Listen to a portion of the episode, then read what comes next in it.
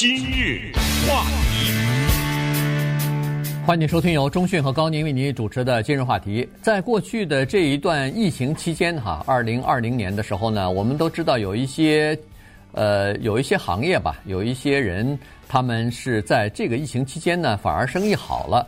呃，比如说开会的这个远程开会的这些网站呐、呃，比如说各种各样的电子游戏啊，包括串流的平台啊，这个什么 Disney Plus 啊、Netflix 啊，他们的订阅的人数也逐渐的在增加啊，这是都是。但是还有一个行业呢。呃，我们现在发现也是在蓬勃的发展起来，而且利用这个呃疫情期间呢，反而转行了啊，从他们自己的这个小的工作室里边、小租的一个公寓里边，一下子转战到了这个网络平台上了。这个呢，就是算命这个行业。嗯，这个 在在我们中国大陆叫算命哈，但实际上。在老美这个地方呢，它它它不叫算命，呃，也可以叫 fortune telling 吧，也算可以，但但是它有别的叫法。对对，它的这个说法不一样，嗯、但实际上归根到底也就是算命啊，嗯、就是告诉你未来可能会发生的一些事情。它跟中国的这个算命略有一点点区别，它可能看不到那么远的东西或者那么具体的东西，但是它，你比如说它也有啊，爱情是怎么样，工作怎么样，呃，这个孩子怎么样，前景怎么样，我是不是应该换工作？他也会，不管是模棱两可还是这个呃，就是信誓旦旦的，他也会告诉你他看到了什么东西。这些人呢，呃，如果这些人告诉你说他是有这个什么阴阳眼啊，是有什么灵媒、灵异之类的这个特异的功能的话，呃，那他能看到一些我们所看不到的东西。对，那么今天跟大家聊聊这个。趣味的话题，呃，一个礼拜下来挺沉重的，是吧？对。呃，稍微趣味一下，就说我们普通的老百姓呢，有一些基本的了解，就是说我们的东方，尤其是呃华人的文化和西方文化在这方面呢，稍有一点区别。比如说，在整个的西方的传统当中，应该没有看风水这件事儿，嗯，所以以至于没有这个英文字。现在的英文字只好叫风水啊，把它给移过来。但是呢，他们比较用的是什么塔罗牌？对，这个就绝对不是东呃中方的文化了啊，绝对不是我们华人的文化了。他们比如比较吉普赛的那种看什么水晶球啊，啊对啊，还有人那个读茶叶，对不对？嗯、对，那茶叶的他观察这个东西，手相是很重要的一个东西。啊、嗯，有时候我们在街上开车都会看到，对不对？对，哎，读手相，呃，给你看手相，啊，面相这个当然中西方都有了。还有一个大块的东西，是跟刚才那些都有些相关的，就是星座啊，这个东西也是比较西方的东西啊。中国人没有什么射手座啊、处女座这些，我们的文化当中没有这个东西。反过来呢，我们的文化当中的一些，它也不一定有什么八字啦，呃，什么呃笔画啦，呃，看看你这名字多少画是吧？那个紫微斗数嘛，啊，紫微斗数啊，什么这类的，呃，西方当中也有名字，就是说你把你的名字写下来，我看。啊，我看你怎么写的，你签字，我看你怎么签的这个字，从你签字这个当中读出一些东西来，等等。我们今天把这个重点放在塔罗牌上面，因为呢，呃，我这方面呢还小有一些研究，今天带来了一两副。哦、对，呃，塔罗牌呢长得是这样子的哈，塔罗牌大概一共是，没不是大概啊，塔塔罗牌就是七十八张。塔罗牌的它的理念是这样的，我们今天没有宣。养任何的迷信啊！我们今天就是好玩啊，请大家不要到时候说什么节目宣扬迷信什么之类的。别到时候呃节目之后打电话找中讯算命去了。我告诉你，我这么多年保持这秘密，我就是不想宣扬出去，因为我收费太高了。呃，不是不是，因为塔罗牌是特别有趣的一个东西，它有悠久的历史，而且有着非常深厚的西方文化的传统。它的这种构思呢，就是对世界的理解。我再次强调啊，没有我们开玩笑啊，说的好玩，别当真。世界是由火、风、水、土等等这些基本元素组成的，古人这样相信。所以这七十八张牌呢，它带甚至有浓厚的基督教的文化在背后。你比如说，它里面有圣杯，嗯，那圣杯你这就不用说了嘛，对不对？最后的晚餐，耶稣基督用的那个杯子嘛，有星币、有宝剑、有权杖什么等等这些。当然还有它的文化的传统，什么小丑啊什么之类的。而七十八张塔罗牌中，能量最大的那一张牌，就是我现在手里举的的这张小丑。啊，我我这个牌我还有两副呢啊，另外的一个小小丑长得是这样的啊，都是呃不同的牌设计的不一样，但是它的理念是一样的。这这个就不多说了，呃，只是告诉大家呢，这个塔罗牌的算命啊，它特别好玩，是有一本书，它告诉你每一张牌是什么意思，然后它有一种摆法啊，你在桌子上怎么摆，摆完了以后呢，然后你说你要算点什么，对不对？对。等一下，我当场给高宁算一把，开玩笑。然后关键的是，它可爱的地方是，你把每一张牌代表什么背下来也不行。当然可以背下来是有用的，但是不行，因为它里面有另外的一个成分，叫做给人家算命的这个人的嗯他的知识和想象力，这下就麻烦了，你知道吗？哎。就有些人不同的牌，或者是同一张牌不同的算命的，他读出的东西不一样，他读解读的东西不一样。根据你对他整个的这个文化的渊源的了解，解读的不一样，所以我收费高嘛，明白没有？呃，今天就用这个开玩笑是说什么呢？我们就讲呢，先讲这么一个人叫 Hannah McIntyre，用用它来开。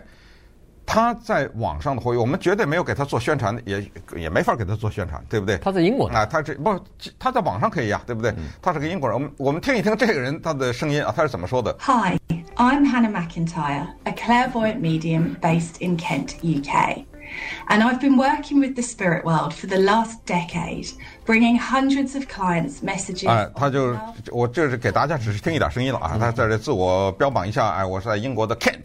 这个郡啊，我在这儿，我可以给大家算命。那么这就引出了今天的话题。他在英国的 Kent 肯特郡，你怎么找他算命啊？哎，上网了，可以了，嗯，对，上网了。他的收费嗯不贵哈，比中讯便宜，便宜多了。他那个嗯，十五块钱加七毛五分钱的手续费，嗯、哎，大概十五块七毛五吧，呃，就基本上可以算一个你的运势了啊，大概就是这么个情况。什么问一下。你工作情况怎么样了？爱情怎么样了？大概就是这个这个价钱。就就是我刚才说的四大元素嘛，哈，对，就是说水火那个土风风啊土水火嘛，是不是？对。问题是这样，就是说人每一个人的情况都相当的复杂，对不对？你的孩子跟我的孩子，他的孩子情况，男的女的什么？没错。可是人类的再复杂的情感和再复杂的人际关系，到最后都能给非常的简化，喜怒哀乐。嗯。你再说还有什么吧？对不对？他他最后还是能简化。你再不同的孩子，他也是孩子，他对不对？对，他把世界上每一个人不同的问题都归纳在这七十八张牌里头，对对吧？呃，这七十八张牌要解释我的问题，要解释中讯的问题，要解释全能解释。呃，所有我们听众每一个人不同的问题，他都得要解释。这就靠这个人的，要不就是他的功力，要么就是他这个。呃，就是口舌呃的，就是说他他的这方面解释的这个能力了，因为他这七十八张牌，每一张牌代表什么东西，他每一张牌都有各种不同的意义。比如说，有的代表什么，呃，什么创造力了，一会儿又是这个了那个了。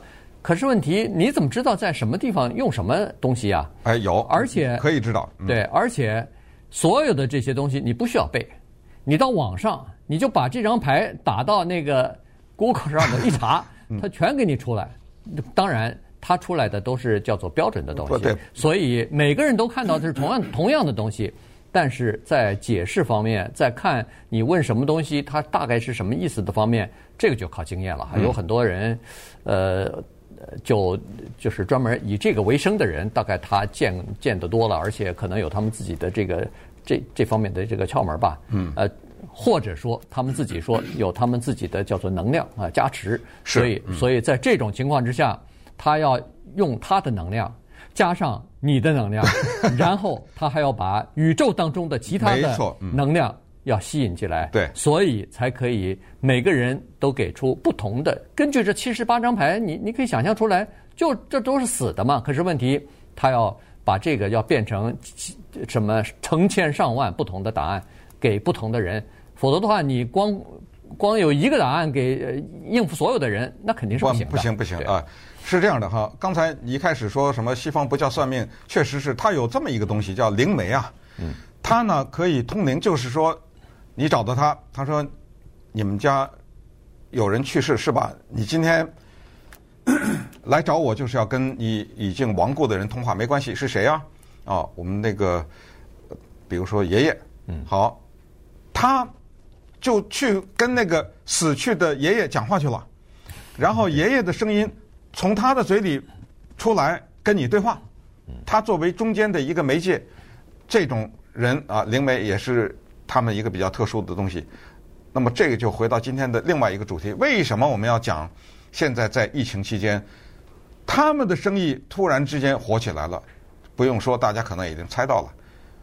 焦虑和不安和不确定，以及悲哀，家里有人去世，使得人们对这种东西的需求大大的增加了。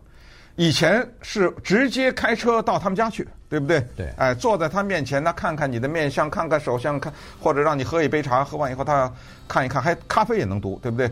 喝一杯咖啡完了以后，他看一看这些剩下的茶叶的样子啊，什么跟你面对面的聊一聊啊，等等。现在这些人没有办法去到家里去，只好上网。那么这些人算命的人呢，这些灵媒呢，他们也看到了商机。呃，你这个十块，那个二十块，你知道吧？他对刷刷的钱就。多起来了，而且到网上去进行算命的这些人的人数，丢掉了工作的人，家里有去世的人，然后不知道未来怎么样的这些，由于大增啊，使得很多的平台在这方面都有这样的服务。那稍待我们再看看这些平台分别是什么，以及他们用什么方式把这些人吸引进来，先免费，然后再收费，他们用什么样的方式？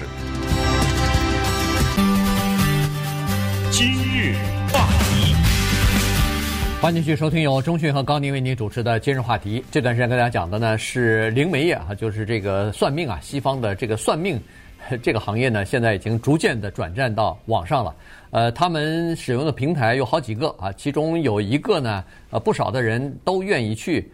就是 Clubhouse，嗯，呃，这个地方呢，如果去过的人都知道哈。其实我们在今日话题当中曾经介介绍过这个这个平台哈，就是当初它刚刚起来的时候，这是一个你可以免费去，但是它是必须要有邀请的哈。受到邀请以后你进去，进去以后呢，它有各种各样不同的聊天室，然后你就可以进去。每个聊天室有一个或者多个主持人，然后有一个具体的主主题啊。所以，但是你也可以开一个聊天室，你也可以聊，呃，你就是说。上 Clubhouse 没有不需要邀请，任何人都可以下载。对，这个就是进到那个聊天室，你需要有人，或者你自己开一个也可以哈。